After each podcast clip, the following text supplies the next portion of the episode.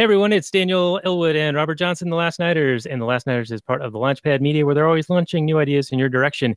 Check it out at thelaunchpadmedia.com. This is going to be episode 67 of the show. You can find the show notes more at lastnighters.com slash 67.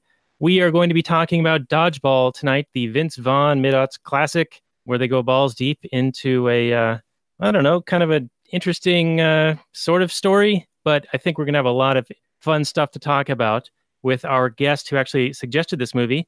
He is Tyler. Tyler, welcome to the show, and uh, maybe give us a 30 second elevator pitch on who you are, where you're from, uh, anything else you want us to know, and how did you find our show, by the way?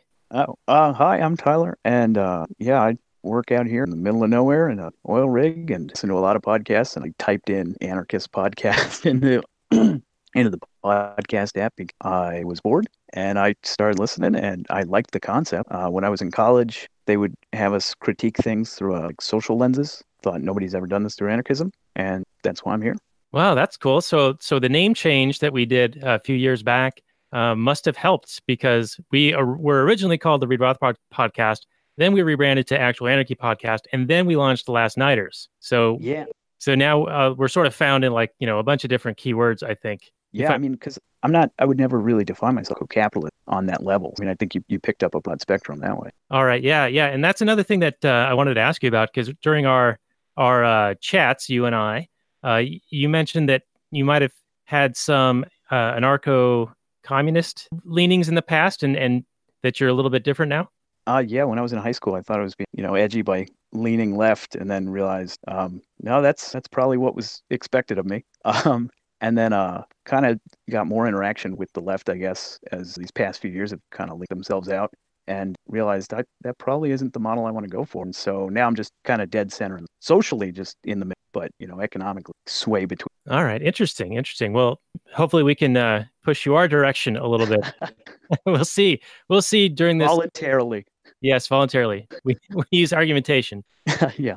All right. So, uh, Robert, any comments uh, so far before we get into the Google description on Dodgeball? No, let's move on to this thing. All right. Sounds good. So, Dodgeball 2004, a true underdog story.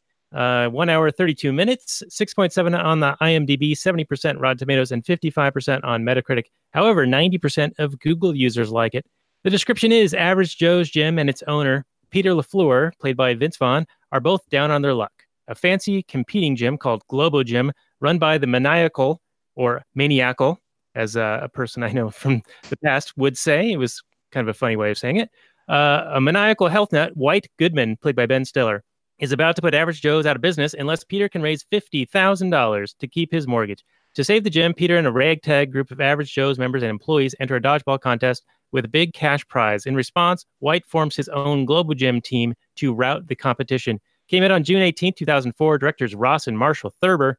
Box office of $167.7 million. So I think it did fairly well. Don't know what the budget was, but I can't imagine they spent nearly that much money making this thing.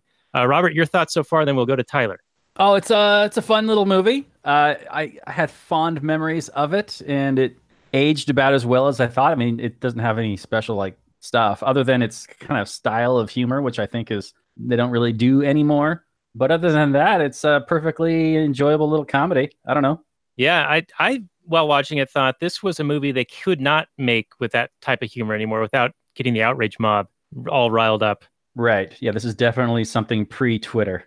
Yeah, the Twitterati would not stand for this. This misogynist, patriarchal, uh, bat shaming slash uh, ableist type of movie. I think. Right. Uh, Tyler, your thoughts so far? Um, yeah, I mean, definitely, you know, kind of picked an average, but that's because that's what they play out here on the DirecTV. So, um, you know, but uh, yeah, and it was weird that it's not not super dated like others, you know, pre two thousand eight. Um, but uh, you know, I think it kind of fits the theme with what you're talking societal things. But it's still funny today if you're sitting around.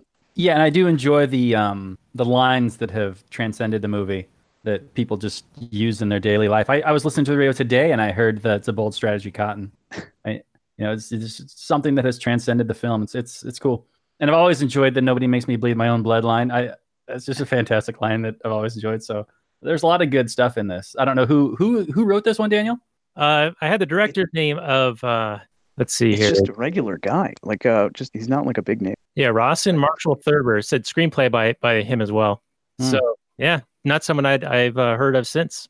All right. Well, where do you want to take this one? I'm sure there's some issues we want to talk about here. Yeah, Tyler. Uh, so what what was the impetus for this recommendation? You you said that you thought you saw some some themes in here that were worthy of discussion, and uh, what are they? And then we'll we'll dig into that. Yeah, well, um, I mean, my main my main thought was kind of just the absence of the state throughout the film, and there really is sense two conflicting corporations or businesses. They said it's a publicly traded, and then you've got you know, it's kind of a private owned gym. Um, they have conflict. It's financial, and uh, third party arbitration comes in. Right, it's no dodgeball tournament, open kind of thing. You know, everything resolves itself. You know, for the quote unquote good guys in the end. So you know, I just thought that was a pleasant way of it all working out, as opposed to what is it most people think Mad Max as the the anarchist model. Yeah, this is two people settling their differences in a peaceful, voluntary way, which I do absolutely appreciate. Although I have to worry about the future of what the Globo Gym Corporation now that Vince Vaughn is running it, because he's, Yeah, he's- clearly a terrible businessman. Whereas, even though Ben Stiller is a shitty guy, clearly he knows what he's doing in terms of running a business.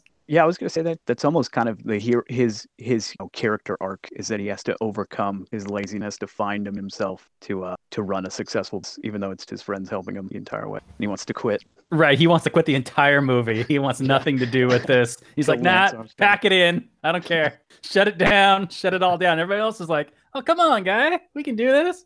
He's like, no, no. So, yeah, they're just dragging him, kicking and screaming the whole movie. Yeah. It could have been an inheritance, you know, it could have been his friend's gym. You know, how some people assume that people who have have business that they're successful, but sometimes they're not. Sometimes they're just Yeah, Yeah. yeah, it, it was weird that, yeah, Vince Vaughn never really seemed to want to be there, which is just a weird thing. If you're a small business owner, generally you are interested in the business. But yeah, like you said, maybe it was a, an inheritance or who knows how he came about.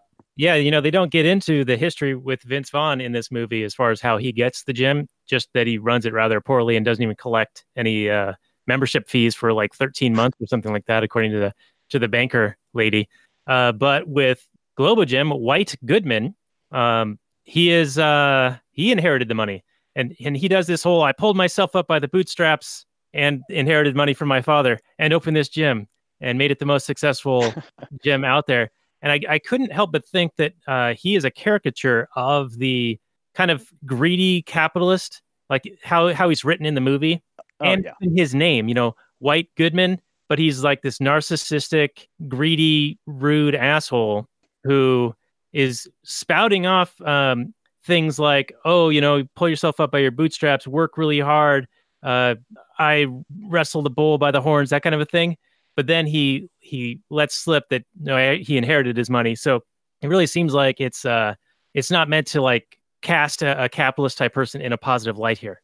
No, yeah, you're right. It's the capitalist Goodman versus the Vince Vaughn character, who is I don't even know how you characterize him, but definitely. I mean, he's not like looking to use the state in any way, so I wouldn't necessarily call him like a socialist of any kind. But it definitely doesn't, yeah, cast. I mean, he's he's definitely painted as the good guy, as if like, yeah, you can come to my gym, don't worry about your fees. You know, we'll work something out. You can pay me when you, you when you get the money, Mister Pirate Guy. You know, it's all good.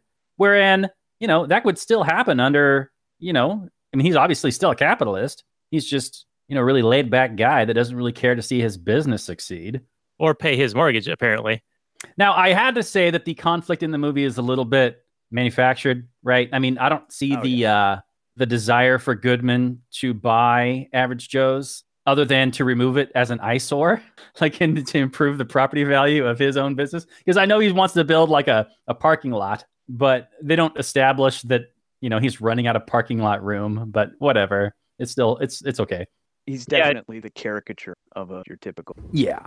I did enjoy his opening uh, infomercial where he says, "I'm White Goodman of, of Globo Gym, and fatness and ugliness are genetic disorders, much like baldness and necrophilia, um, among other things." But you know, he was saying like l- pretty much everything that you could think of that was super offensive back in 2004, but you could still say, and now you could not say, even though I just said them. So, Unless you're Ana Kasparian, because they do say we're better than you and we know it. Oh yeah, yeah, yeah. He does say that. Yeah. And uh, oh, you know, it is almost uh, tax day here in the United States, and there is one mention of that when Vince Vaughn first uh, gets back into the gym, he talks to the the super nerdy guy at the at the front desk, and he, he says, "How's my little tax shelter doing?" What? Yeah, wait, what? You guys don't you didn't hear this? No. I don't remember this at all. As soon What? as he walks in to his gym, he says hi to the to the guy who ends up liking the uh, Eastern European girl It's from Vince Oh, Vaughn. yeah. yeah. Vince Vaughn says, "How's my little tax shelter doing?" Okay, so insinuating that it's not supposed to be a successful business, and he's just using it to throw launder money through. Well, not necessarily. I mean, small business in general is uh, seen often, I think, in the parlance of the times, as a way of mitigating the amount of taxes that you pay, because you can write a lot of stuff off. Correct. Yes, you can. Maybe it's a front because I do know some small business that uh, don't really care if it succeeds on paper. Right. Well, I, you know, I actually have this working theory that there are far more small businesses uh, built solely for the purpose of avoiding taxes than there otherwise would be. I mean, I think without regulations and without taxes, there would be far more businesses. There'd be far more prosperity, and people would not need licenses and permits to do things. So there'd be a lot more flourishing and, and a better standard of living for everyone in, in just in general terms. But because of the tax structure that we have and the regulations that we have, that because there are some ways of uh, navigating the various loopholes and things like that, that that are available to people, that there are businesses, like you just said, that are pretty much just entities on paper to qualify people for for those uh, tax avoidance, you know, those legal tax avoidance kind of situations. Yeah, have proof of Right. And not that they're going concerns or that they're even like attempting to provide value for others and grow the business per se. They're just using it as a way to shield uh, some of their income from other sources from being expropriated from them. Yeah, well, I mean, making money, it's kind of a game. It's almost like an arms race where one person comes up with one thing and we'll come up with new, when you put new rules in to find, Any way you can get away from contributing money to the mass murderers known as the government, I'm all for. Yeah. Bless your hearts. Yeah. I mean, for the most part, uh, I think only 20% of the money that they take in uh, that is intended for a specific like program, you know, to help the poor or build the roads or whatever, only about 20% of that money actually makes it to that end use, and 70 to 80% of it is eaten up uh, with waste and uh, graft and corruption. So, you know, it's a good, good little system we got going here. It's a good little system. So, Daniel, uh, what did you think of um, White Goodman when he tells one of his employees to add three pounds to the scales in the women's locker room? I, I, I think that was a, a fraudulent thing. That is a dishonest thing, and he's doing that to. It, it's sort of uh, what do they call it? Tipping the scales, where you or you put your thumb on the scale, uh, so you can charge more for something. literally. Yeah, yeah. So he's trying to give them uh, a reason to keep going to the gym, keep their membership there because they can't lose that last three pounds or whatever. He Yes. definitely cheats a lot in this. Uh, Yeah, he seems to have no deference for any kind of fair play. Like he uses his connections with the dodgeball league in order to get into the tournament. Even his team players. I mean, he, you know, he like uh, brought in a dodgeball champion, Czechoslovakia or something. Yeah, they're all ringers. Yeah. yeah Laser and Blazer and Donner and Blitzen and Pierre. and uh, Michel. I'll be sure. Michelle is like his personal manservant. Um, uh, maybe I'm not supposed to say that. I don't know. But I mean, he literally was right. He was doing White's uh, snap of a finger. every bidding. Yeah, he was he was quite good. He was he was uh, he was on top of it. Like even when even when White went to um, what was the girl's name? Christine Taylor, her character. Kate. went- Kate. He went to her house to woo her, wearing his like white leather suit, and I- you know this would probably be problematic today with how he was aggressively pursuing her, and she was telling him to leave, and and then Vince Vaughn shows up and was like, "The lady asked you to leave her, you know, her property." So I, I felt that was like a really good example of you know property rights at play there. But uh, when White was leaving, he snapped his fingers, and Michelle pulls up immediately on his little scooter. Yeah, doesn't doesn't step in when he gets hit too, because he knows that's not his place. But at the snap, Oh yeah, that's a good point. Yeah, yeah. So uh, Robert, Yeah, buddy. you mentioned some of the quotes and some of the things that that have lived on. Why don't we go through some of them? Uh, because I have a feeling that a lot of the quotes live on more so um, than the movie will. Like it's a bold strategy, Cotton, or even some of the gifts, like the Chuck Norris thumbs up, and a few other of the cameos are, I think, prevalent when you when you do your um you know your gifting on the old Facebook and the Twitter. Okay, so w- by far for me, the funniest cameo was Lance Armstrong. In hindsight, definitely, yeah. because yeah. he's so serious. You know, he's like, "Well, I didn't give up when I had testicular brain and lung cancer all at the same time. I went, I fought through that, and I won the Tour de France five times in a row." But yeah, go ahead. You're definitely not gonna, yeah, uh, regret this decision. It's just great. You're really needling it in. Yeah, and then what was it like two years later? Uh, it's revealed that he was he's been juicing. Yeah, you know, if you're not cheating, you're not trying. Yeah. Now, do you this this could be an interesting line of discussion here because like all these anti-doping things, you know, Barry Bonds, Mark McGwire, Lance Armstrong, uh, several others like PEDs and all this stuff. I mean, sure, the rules should be up to the league or whoever, but like with the baseball one, didn't uh, Congress get involved and famously bring Yup. Roger Clemens and Ra- Rafael Palmeiro uh, into uh, questioning, and and they were like denying it up and down. Um, but what business is it of theirs? I mean, if I want to start a league and I'm like, hey, this is the Juice Baseball League, and you're going to see guys jack home runs like crazy, uh, much more exciting than Major League Baseball. Those, you know, those teetotalers over Those there. Those noodle armed little pansies. Right. I mean, like, if if I create that league, like, what's the problem with that? I mean, Right. people are gonna be upset, but But who who has the right to come in and stop you from doing that? Right, especially if it's a totally voluntary thing. Like these guys are voluntarily choosing to do this so that they can have peak performance levels that is going to provide a better product out for the viewers. You know, it's going to draw more entertainment value and more revenue than the alternative because there's going to be a lot more excitement. Right. And people complain that these people, you know, the, the athletes don't understand that there could be long term effects and they're damaging their bodies in the long run. And I completely disagree. I think every athlete understands that they are trading current, you know, their their long term health for current fame and fortune and success. Um, it was like Richard Sherman when he was playing football for the Seattle Seahawks. He's like, I couldn't tell you how many times I felt dizzy and saw stars on the field playing in the games. And I know that's brain damage.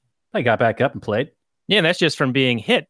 But I mean, you're you're basically equating that they know they're taking certain risks, and juicing would be another one of those risks that would have an uh, you know additional layer of potential consequences. Yeah, and there's um I mean there is precedent for this. There are plenty of places and you could say that, you know, Russia, China, whatever, they you know, they kind of made a sport out of it in the Olympics by the way, for like the Russians especially.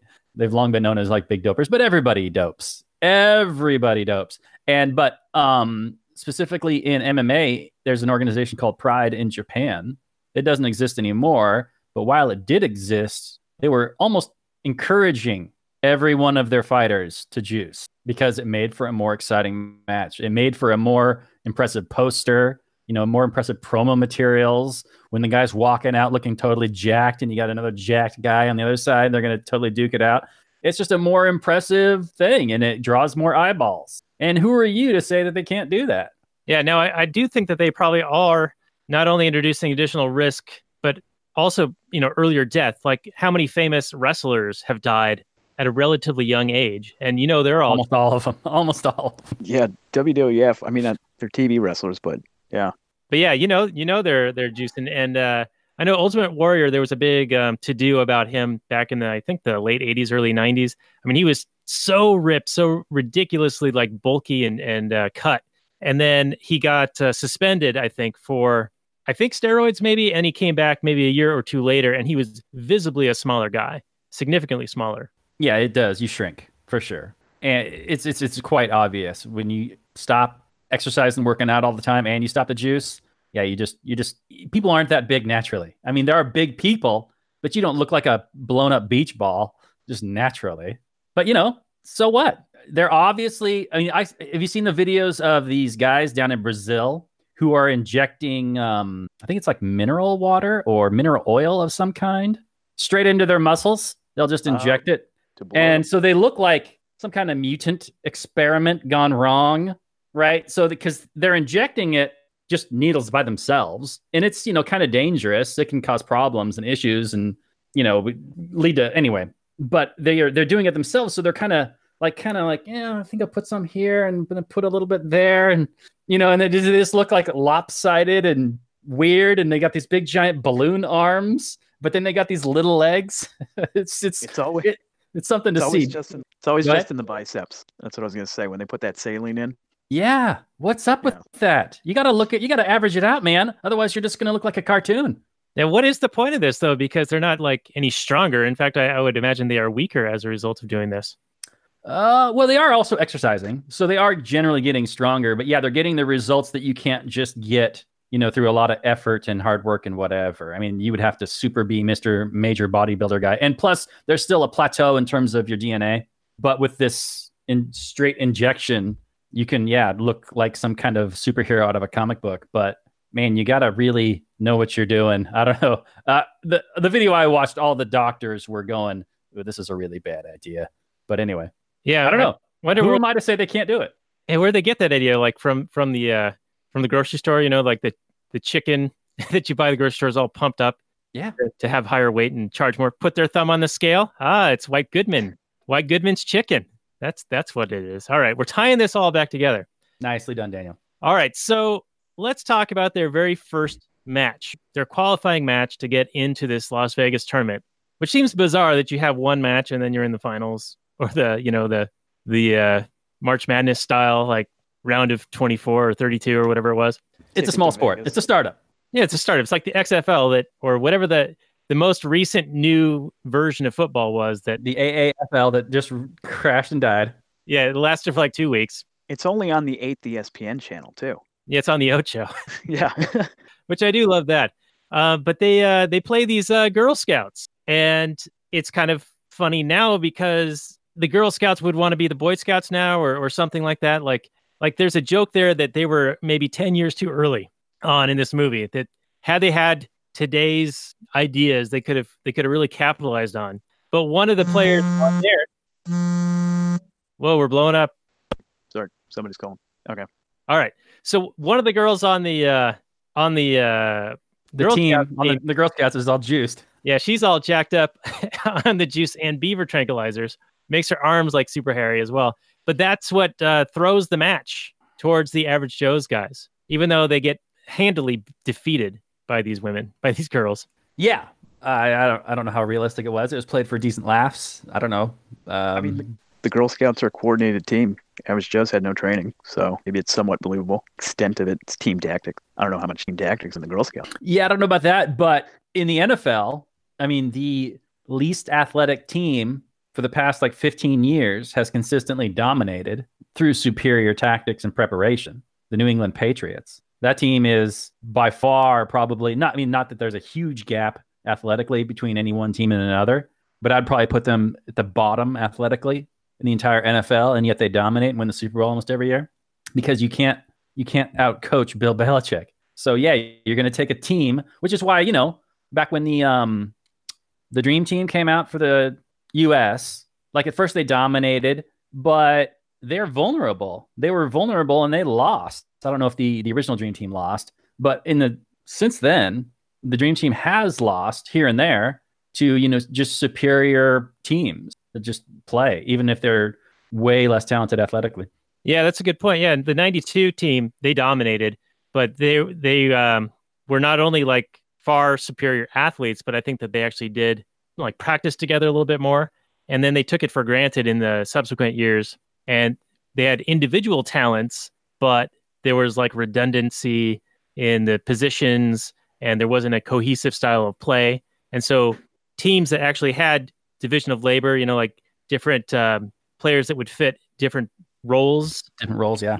and and they worked as a cohesive unit could exploit them and and uh, ended up defeating them Yeah, and that's what these Girl Scouts do in this show. I mean, it's not as obvious, but that's kind of what we're extrapolating what happened here. It's a matter of what you practice because even they, you know, even though Average Joe's didn't practice, they had patches. of O'Houlihan helped them. You know, that's how you know they're playing they be played based on what they're practicing for. Oh, getting thrown wrenches thrown. yeah let's talk about those wrenches i mean i think you get clocked with one wrench and and you're you're out if you're not dead but you're out for, for a few weeks minimum Yeah, I think you're a little counterproductive throwing wrenches at your players there. You could definitely brain them pretty badly. But he does have the funniest line in the movie for me. I don't know if you each have a funny line that you want to share, but I'll share my funniest line of the movie, which I don't think you could get away with today. But at one point in the tournament, Patches goes, It's like watching a couple of retards trying to fuck a doorknob out there. And that killed me. I was howling Still great. Patches probably has the best lines. I mean, really, because the other one that I like is uh, you gotta hump it into submission. I did like how he was um, referring to Kate as a lesbian the whole time, or he'd call her a muff diver or whatever. And then after they win, her girlfriend shows up, and Vince Vaughn is like, "Oh, all disappointed." But then she says, "No, I'm bisexual." So perhaps this movie was actually ahead of its time. Yeah. I mean, it's I mean, fun. Isn't there more than just two? You know now. Oh, yes, there are 73. Yeah, so it's a little dated, but Oh, and I, I, in terms of that, I would like you all to know that the Seattle Aquarium has bathrooms that are for all genders. So they're prepped for the future. Whenever the next 500 genders get invented, they're like, bring it on. We got it going. We're, we're ready for you. All genders on our bathrooms. So it doesn't say men and women or male and female. It says all genders. Well, there are some that still say male, female, but there are specific ones that say all, all gender. So maybe they are still bigoted with those male, female ones, you know, like your old racist grandma, but the other ones are, are, are all nice and progressive. They're not quite inclusive enough. Right. They're one day we'll all learn. One day we'll all learn progress. Oh man, that's good stuff. All right, so this is um this is another movie that Vince Vaughn was in that was a bit of a trendsetter in resurrecting something. Uh, Swingers, of course, he was in uh, this breakthrough movie, and that heralded in swing dancing, a revival in swing dancing in the common culture. Like swing dance clubs were opening back up. I remember this back when I was in college. Like people would actually go and do swing dancing because of that movie. And after this movie, Dodgeball came out, there were even a dodgeball league that opened up, at least in Seattle. And I participated in this for a while. And, okay, tell us how it went. It did not go well because you know how they put the balls in the middle and they got the opposing teams and you race toward the balls mm. in a collision path? Yeah. Well, I collided with some girl and knocked her out. And then I was the asshole. Yeah, you're kind of monster. Right. But yeah, I was just trying to get the ball. Anyway, um, but yeah, so Vince Vaughn seems to be on the forefront of reviving somewhat dead uh, pastimes and hobbies. And I So think with uh, Brawl in Cell Block 99, he's reviving like prison murder. Is that what he's doing? street fighting, yes, he's a street Okay. fighting man. Okay. Or I see where you're going with this. I see. Okay, good. Yeah, wedding crashers. I think that people actually did um, try to emulate that and actually start crashing weddings. Uh, old school. Well, I guess if I went back to school at this age, I could relive that a little bit. reaching, reaching here a little bit, buddy. Anyway, Vince Vaughn, you know, he's a good guy. And let's talk about Vince Vaughn a little bit because he has uh, been outed a little bit or identified himself as a libertarian of sorts. Uh, I believe I sent you an article, Robert, that talked You did. his um his credentials or what's what's what's a better word to say this um it was it was meant to it was a bit of a hit piece article so it was like laying out his um his dirty details about him. Right. Well, I believe it was what a, a, a, mail, a Globe, a Daily Mail. Was it a Daily Mail or one of those british tabloidy type it was things British type thing? Yeah. And so I don't think they're super lefty. They're not going to look upon anything he does as favorable. Although it was kind of a little bit balanced in that they showed a bunch of reaction shots to him at that one Oscar show, yeah meryl streep this is like 2016 i think and he's Or- just giving her that dead eye stare. Him and Mel. Yeah, and Mel's like giving this weird look on his face. So wasn't that bad. Yeah, let's see. I've got it here. Uh, Vince Vaughn's Libertarian Views, which is like the little subhead, and it, it seems like it's uh it's like tabloidy, like oh listen to how evil this guy is. So it says uh, actor Vince Vaughn is rarely vocal about politics, but in an interview in 2015, he described himself as a libertarian, saying he liked the principles of forming a government built around the law. Three years earlier, he publicly endorsed Republican Ron Paul in his bid to earn the presidential nomination, which Mitt Romney later won. He once appeared on stage with Paul, but rarely talks about politic, politics, saying he doesn't want to be seen as a political activist. Vaughn has spoken out against gun control and in 2015 insisted guns should be allowed in U.S. schools, saying that banning them is like banishing forks to stop making people fat. However, he does appear to be a supporter of same sex marriage after he was once quoted as saying that, quote, let people decide for themselves who they can marry, end quote. As so if- they don't understand. As if those things can't be like together, like, like, Like this guy doesn't fit in this box we want to put him in. What? You I get thought he's supposed to fit in this conservative box. Get in there, Vince Vaughn. What is he doing? Talking about this liberal policy of letting people love who they want to love. What kind of horseshit is this? all genders, two parties. I don't know what that means, but it sounds. Oh no, I just I just meant like you get uh you know you can choose all the genders you want, but you only get two options when it comes to biology. Oh right, yeah, yeah, Yeah. Very, very true. Yeah, that that that is yeah, that's really good. All right, what other um, what other notes do we have? We do have a little bit more time. I know there wasn't a, a whole lot going on in this movie. Um, we could talk maybe about the sort of twist at the end. So Vince Vaughn gets offered to get bought out because he. Well, I'll back up for a moment. They're playing the dodgeball tournament so that Vince Vaughn can pay off the mortgage. Because if he doesn't pay off the mortgage, then White Goodman will buy it out from under him because of back taxes and and something else with the uh, with the mortgage, right? Like it's all a little bit muddy, but basically, if he doesn't come up with the fifty grand, White's going to buy the thing. Yeah, he's got a big like balloon payment coming, or he's got to pay off a certain amount of his mortgage, and if he doesn't, he goes into default, and it goes up for bid to whoever wants to buy it. And Goodman's got a bid already on the books, something Right. like that, as I understood it. And and after uh, a few rounds of the tournament, the average Joes are actually pretty good because Patches was a half decent coach. If you don't count all the uh, wrenches thrown and the funny one-liners uh, that Rip Torn would throw out there. But uh, then White offers Vaughn a hundred thousand dollars, and in in the in the movie, it seems like it's I'm offering you a hundred thousand dollars to either not play or to throw the match. But it's later revealed that no, the hundred thousand was to buy the gym outright, and Vaughn had taken that money and and after his interaction with um, what's his bucket, uh, Lance Armstrong, he's like, oh, I'm going to regret not doing this. So he places a bet fifty to one on his team to win. So he puts all that hundred grand on the uh, on the bet for them to win, and they do win in this very bold strategy. Cotton, they come up with five million dollars instead of fifty thousand. Right. And so then he takes that money and he supposedly buys controlling stock in Globo Gym. to run that into the ground. To yes, to run it into the ground with his insane management. Management. To re- remove the one motivated manager that they had. right. Right. The one guy that actually cared. Get out of here. hey, it's a system, and uh, you know it's not perfect. They're co capitalist. Now, did uh, did either of you guys watch through the end credits? Because there's a little like Easter egg type scene at the very end. When he's all fat, Yeah, when he's all fat and he's Oh, yeah. singing the uh, milkshake, brings all the boys to the yard, and he's like playing with his man boobies. it's it's it's pretty offensive, even to uh, a jaded individual like myself. Did you feel that he was body shaming? Oh, he was definitely body shaming. Oh man. Ben Stiller, he's a he's a problematic individual. What do you think, Tyler? Does Ben Um, Stiller pass? I know a lot of people don't like Ben Stiller. you know what? I'm gonna say it's really a testament to him in this movie because you know White Goodman, but you don't know Vince Vaughn off the top of your head. He is. He is the more Good. engaging character. It's absolutely Yeah. true. Yeah. I mean, this was this was a high watermark. Yeah, I mean, he's not like a classically trained, like a great actor, but he brings a certain je ne sais quoi to his roles that uh, I can appreciate for sure. Yeah. Um, I do want to note though, you know, you were talking about how he's that textbook capitalist. Um, kind of going back to what C said, I think the Truman Show episode, where uh, sometimes these writers they shade things a certain way, but as far as how the viewers chooses to see it, I mean, that can be an entirely. I mean, because from what you guys brought up, he is a businessman, regardless of uh, some of the grayer aspects. you know, he is motivated. He runs a successful gym. Yeah, he may be a terrible human being, but he cares about fitness, and that's what his customers seem to care about. So he wants a nice, clean, organized gym. And, And I mean, people.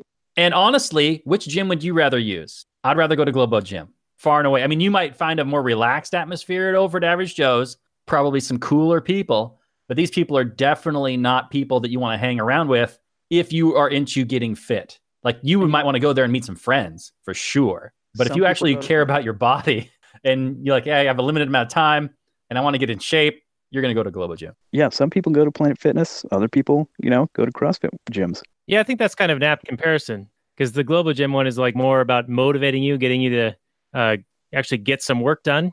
And the other style is like we're just kind of showing up to say you went to the gym and kind of hang out a little bit. And oh, yeah, I got a gym membership, but it's more of a social thing. Yeah.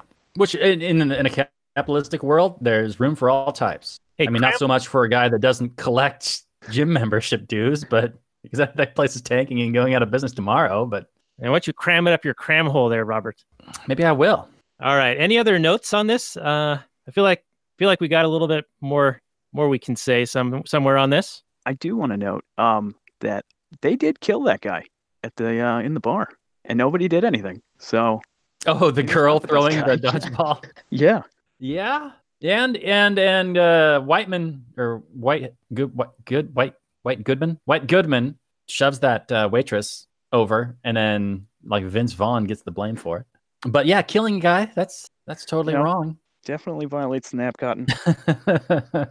Gonna need a new pair of shorts. but he's definitely out. The guy that got hit in the head. He's he cannot. Pl- And uh, White, he he bumps into a bunch of people, right? Even during the uh, dodgeball tournament, he's like bumped into people in the stands. Yeah, he's just one of those guys that would be paying the dick tax wherever he went. You would not want to be his friend. You would not want to hang out with this guy because even if he's not fully violating the nap all the time, he's acting in such a manner as to be repugnant. Do So you- Do you think he can do that because he almost has fuck you money? I I think he does for the time being, in the time being of this movie. But if he keeps it up, I mean, there's only so much she can take, right? Because you're going to go to Globo Gym and you're going to exercise. But if he is, you know, his personality becomes so ridiculous, and you actually interact with him, you're probably going to get turned off, and you're going to want to go somewhere else. So there's it, he only succeeds in as much as he hides himself from his own client. I mean, although some people may be turned on by that, and they may enjoy a very motivated you know, harsh kind of a trainer guy. But as you get to know him, like the the main female lead in this movie was, and anybody else who just is around him for more than five minutes, I think you'd be like, yeah, I'm gonna go somewhere else. I don't. I mean, I want to get in shape, but I can't support this guy. It is ultimately his downfall too. He does look because he burned so many bridges. Yeah, I mean, Kate's it- only on the team because he fired her. I mean, he got her. Yeah, he got her job Right. taken away. yeah. And the moral of this story, I suppose, if it has one, is the nice guy ultimately wins because people like you and want to help you, as opposed to the dick who only has people around him because he can afford it, and ultimately people resent you. So yeah, I would go. Oh, yeah, I would go with that. I mean, also not even just nice. It's about hard work because in the end, they all do their stuff to become a. Uh, yeah, and uh, Vince Yeah. Vaughn, he ultimately comes through for his friends despite wanting to quit, knowing they're going to lose. Well, all right. I don't know if there's a whole lot more on this one. Um, we could talk maybe a little about the Justin Long side story where he's got a crush on this girl, and the guy that likes that girl makes it so during the tryouts he has to uh, lift up and do a liberty stand with this uh, very heavy set girl. So he sets him up to fail and has this very embarrassing situation. Now I don't know if if this was because I was watching the uh, unrated cut or you know the dirtier cut, but they actually show her with her crotch landing on his face. Oh. I don't know if that was in the the normal theatrical cut. I imagine there was probably something cut because yeah, I just watched the unrated. Didn't see it on DirecTV. Oh, okay. Aha, there we go. yeah. Sanitized for your viewing pleasure. yeah. yes, yes, for your your young delicate eyes. So yeah, the uh, the embarrassing situation is the the very heavy girl falls on his face, and it's a bit of a you know. Sloppy pussy, sloppy pussy situation. So, yeah, I didn't want to say that, but yeah. Tough shit. I say things. All right, you can reprise the role of Patches O'Houlihan uh, if they ever make a sequel, Robert. Dude, I everything I say will be looked upon in like 60 years time as like horrific, if not sooner. Oh, it's already it's present day. It's horrific. So Yeah. you know, we don't problematic. to wait. We don't need to wait at all. But I am a hate crime. Uh, but uh, the uh, Justin Long guy, he ends up helping out the the cheer squad because that that guy that set him up to fail that year before, he ends up getting injured in a freak roller coasting accident in Las Vegas. And I don't know, like if if this is like a really super relevant thing, but I think it just shows the uh, integrity of the Justin Long character to like want to be helpful and also to impress that girl. Sure. I don't know. I don't really have a whole lot of comments on this this part of the movie. So if you guys Yeah. want to run with this one, go for it. There What? were only a few good background characters that I can think of. I mean, there's Stephen Root, but uh, yeah. Mail order bride. I thought, I thought that was good with him uh, getting super angry because his mail order bride who hates him was uh, talking Oh. up. Yeah, openly uh, getting fresh with all the men around her or whatever it was, uh, some other dude. Yeah, there's a lot of character growth happening with everybody. I mean, Steve the pirate, no longer a pirate. Yeah, I feel like uh, Alan Tudyk's character, he was kind of wasted in this movie. Like he's just kind of this comical pirate guy, and then he sort of disappears at the at the uh, you know the climax of the movie, then shows up at the end all dressed normal. And I don't know, the payoff really isn't that great. I think for his character. Now, was he in there for you know Firefly fans and whatnot? Was this supposed to be like an inside joke of some sort with him being a pirate? because it's kind of lost on me why he was a pirate. I just figure he just, uh, you know, this uh, free free society. He chose to be a pirate. He self-identified as a pirate. Yeah. As Who are you his to tell him you can't do that, Daniel? Come Yeah. on, you son of a bitch. What are you, some sort of bigot? Anti-pirate bigot? are you matey. Anti-pirateite? And now I just appropriated. It's anti-piratic? I'm appropriating pirate culture. Uh, well, what did you guys think about his um, Vince Vaughn offering him uh, a five-way split of the uh, or however many players there were, an equal share of the uh, of the of the prize? I think it's going to turn into some sort of socialist nightmare. If they're all going to buy into the Globo Gym, and it's going to be some sort of, I don't know, five-way operation. It seems like, you know, I mean, Vince Vaughn probably doesn't even want the full share anyway. His friends were running at the time. So, you know, it's all voluntary. So why not? It's true. It's true. Yeah, it could totally happen. They could be the five board members. I mean, it's it's nice of him. I mean, he, essentially that he's the one that was gambling all the money, but he recognized he recognized that you know he wouldn't have done it without them. Wouldn't have happened. I find it surprising that they would have been such underdogs in that final match with how well they had played in the prior matches. Don't you think that the Las Vegas books bookies would have been um, far more, uh, I don't know, closer into relation to you know how the probability of them actually winning? They wheel the money out right after the tournament. Like, on the Yeah, like floor. you got the So- you got the payout like right away. Those bookies are the best bookies of all time. Here you go. As soon as it happens, I got the money right for you. In a custom pirate, uh, Pirate, Pirate- chest. Yeah, that's that, that pirate chest, it it said something on it. Um, it was like some Greek or uh, some Latin phrase. Did you guys catch that? Yeah. Oh man, All now I'm gonna have all to look buddy. that up. Man, you, you, catching you know, I, details. I recommended the movie and you, you went all the way in on. Daniel's like pausing it and getting out the magnifying glass. All right, well, you guys talk amongst yourselves for a moment. I'm gonna try to find it. Uh huh. Good Yeah. luck with that. Good luck trying to find that on the internet. I'm getting You verklempt. know, dodgeball, pirate chest, Yeah, go, with the for Latin phrase. scene. I'm I'm sure you're gonna get a lot of results on that one. Yeah, I definitely, you know, I just want to bring up that uh, this was not my uh, my hill to die on, you know, by analyzing the anarcho-capitalist society of dodgeball. But uh, I just want to note that you can apply this model of thinking to pretty much every movie. You know, I think we oh man, we appreciate that. Thank you. Yeah, we, we always seem to find something to talk Yeah. about for sure. If we can apply some kind of economics, even if it's in a completely, you know, made up world. Yeah, I mean, because what is, I mean, no movie is art and art is the manifest reality. So, So what are some of your other uh, films, Wild Daniel? What are your what are, what are some of your favorite films? Favorite films? Uh, I've been watching a lot of movies. I mean, for what they, they play out here. Um, but, uh, you know, I'm a real big fan of Edgar Wright, like a lot of Edgar Wright films. Um, haven't Nice. But, uh, We've done we've done uh, yeah a couple of Edgar Wrights. yeah. Um, then, uh, man, I don't know. I've been a while. But you're just too busy getting getting work done. Yeah. yeah. Yep. Staring at one Nice. screen. Make that money. Listening to podcasts. well, someone's got to do it. Yeah. All right, I have an answer. do you? I do, do. you? What is your phrase, sir? The treasure chest says Deus ex machina. Oh, okay. Well, that's uh, Well, that makes almost zero sense. I yeah, guess. no, because it's you know, it's the the god in the machine. You know, the money, like the whole circumstance is, is absurd. You know that that they're uh they're given a hundred thousand dollars and that they bet it fifty to one and they get the money. It's it's the Deus Ex Machina of the film. But the Deus Ex Machina usually refers to some kind of external force coming outside, you know, outside of the protagonist coming in and saving the day.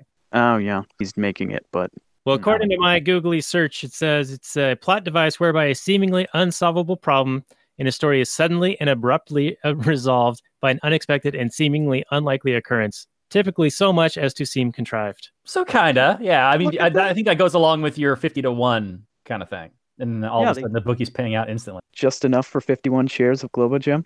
Boom. Yeah, 51%. That's all it takes. 51%. Yeah, fifty-one percent. and then they fire they fire White, which I think is a huge mistake. I mean, White was running that thing pretty well, even if he inherited the money from his parents. He didn't inherit, you know, the like what it was worth today. He inherited, you know, some seed money to get it started, and then he ran it well.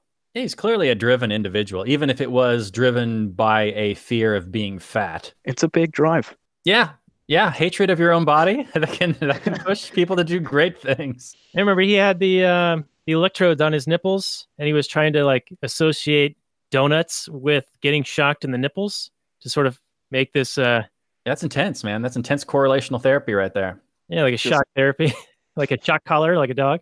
Yeah, yeah, he's intense, man. He's, he's driven, dedicated.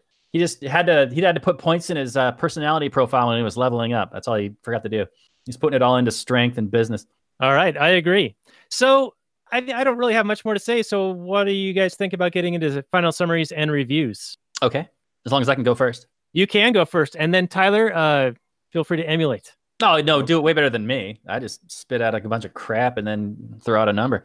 Um, so I think you got to judge this movie on. I mean, as we are watching it today, as anyone can do it now, if the comedy still holds up, and there are a lot of comedies that don't. A lot of comedies where you watch the the humor and you're just groaning these days. I don't know if the comedy gets stale, you know what, but this movie made me laugh multiple times. And even when it wasn't making me laugh, it was making me smile with its charm.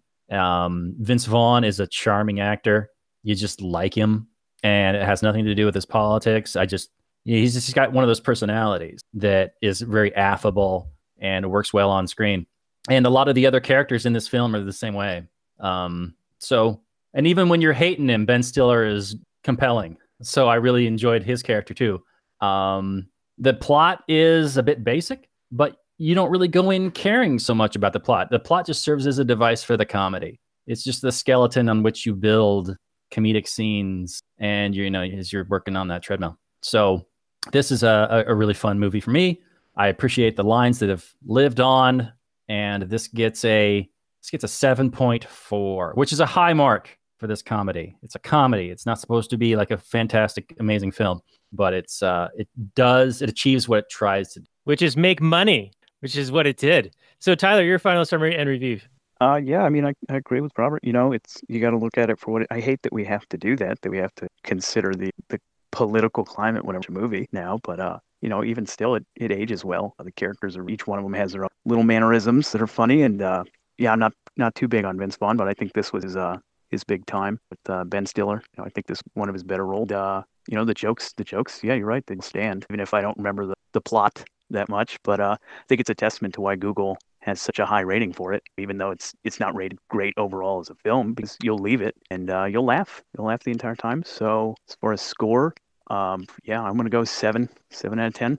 Wow, all right, two guys with uh, pretty pretty high praise. I hope it didn't offend anyone calling you guys. Uh, so dodgeball for me, I do have fond memories of watching this in the theater. Uh, it was one of the first times I put my arm around a girl so that was fun. Oh. Um, I ended up joining a dodgeball league as a result of this film, and it's a, you know the the plot conveniences are are pretty much made clear, and, and now that we know what the what the treasure chest said at the end, it um, actually makes it rather funny that they throw that in there. Um, but overall, it's I don't think it's a it's a it's a good movie in the wider aspect. You know, like the story isn't great, uh, the acting isn't particularly great, but the sum of the parts, like, well, the parts not summed are better for me. Like the little very offensive things that Rip Torn would say. I think those were the standout um, laugh out loud type moments. And the uh, Jason Bateman and his color commentary with um, Gary Cole, I think was the other was the other commentator. Uh, their their bits were really funny. I, I enjoy the gifts that we find in uh, Facebook and Twitter these days, but the movie just in general not so great. Uh, the cameos were good. We had Shatner, we had Armstrong, uh, Chuck Norris. Was there anyone else in there, Robert, that you that you recall? Um, not that I recall. No, that sounds about right. Okay, well, at least four or five different little cameos that were kind of fun. And then, of course, Patches O'Houlihan dies as a result of an Irish bar sign falling on him randomly. So, you know, kind of fun, I guess. But uh, like I said, overall, not not like a complete film, not a great film, though they did make money and they did entertain. And Vince Vaughn is a charming and affable guy. I think that that's kind of his shtick ever since um, Swingers. And then they did in the somewhat sequel to that in the movie called Made. He's sort of the opposite, where it's uh, he dials that up to eleven just to become increasingly annoying. And so, but otherwise, it's you know Vince Vaughn is kind of the same in every movie. The Cell Block 99 that we mentioned earlier, um, I did watch that about a year ago, and it is kind of an interesting and fun movie. So maybe that can be one that we do in the future, Robert. But maybe, maybe. And my score on this will be a six, a 6.0. So I'll be the low, the low ball on this one as we went balls deep into dodgeball on this episode of The Last Nighters, which is episode 67 of the show. You can find the show notes and more at lastnighters.com slash 67. What we're going to do next. And because Easter's is uh, going to be the next week. That show is going to be on the Passion of the Christ, and we're going to introduce or a, a special guest, the anarcho Christian, for that one. So that should be a fair amount of fun uh, to watch a very long movie that I believe the last half an hour of it is just uh, the character of Jesus being tortured. So yeah, that'll be a fun one to watch. Yeah, I'm looking forward to it. It's been a long time since I've seen that film. I don't know if it's Mel Gibson's greatest film. I am more of a preference for like Apocalypto, which isn't a flawless film either, but I really do appreciate that one. But yeah, this was kind of an iconic milestone kind of a movie. It was a big deal at the time. It made a lot of money. I think it was the highest grossing R rated movie for a very long time. I remember when it came out, it was rather controversial, and I never did go and see it. So I will be watching it for the very first time in preparation for our show next week. Okay. Well, that's exciting. Is it one of those where you have to read the book before you watch the movie? Yeah. 100%. Do your homework. we got to match it up to the source material. Yeah, I don't know. I don't know if we've got that kind of time. Uh, I think on our previous show, which was um, the Truman Show, we talked about some of the ways that you can help us out here, uh, even if it's not monetarily on our Patreon. And the biggest thing is giving us reviews on iTunes, either on the uh, uh, or subscribe on on YouTube or iTunes and give us a review. We we actually have received in the past week or so um, at least two or three new reviews, so that's very helpful. That's going to help us get more exposure and uh, be uh, more, more highly recommended to other potential listeners. So we do appreciate that. And uh, any final words, Tyler, before we say goodnight for the Last Nighter show? Uh, no, no, I think we got it. I think we've we've delved far deeper into dodgeball. Most people. All right. Well, uh, Robert, any final words before we say goodnight? No, we've gone far more than any sane person should ever talking about this movie. So let's move it along. All right, everyone. Well, thank you very much for joining us for this episode of Last Nighters. Show notes more at lastnighters.com slash 67. You can also find it at thelaunchpadmedia.com. Good night from last night.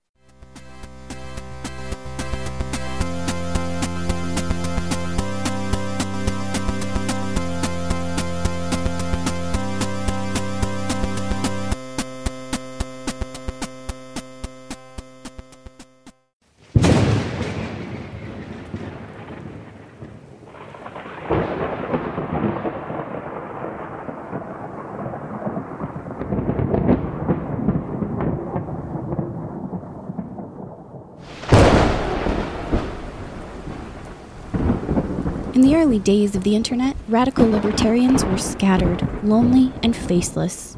Without direction, they resigned to scour the web, sifting through content providers in a wasteland plagued by YouTube demonetization, Facebook jail, and covert internet censorship. But then, in 2017, the Libertarian Union was formed. Finally, the average Joe libertarian could find a thriving community of independent podcasters and content providers, all in one convenient location. At Libertarian Union, we'll always have the latest news, interviews, discussions, and even movie reviews. With hundreds of episodes and more added all the time, you'll always find something fresh at libertarianunion.com.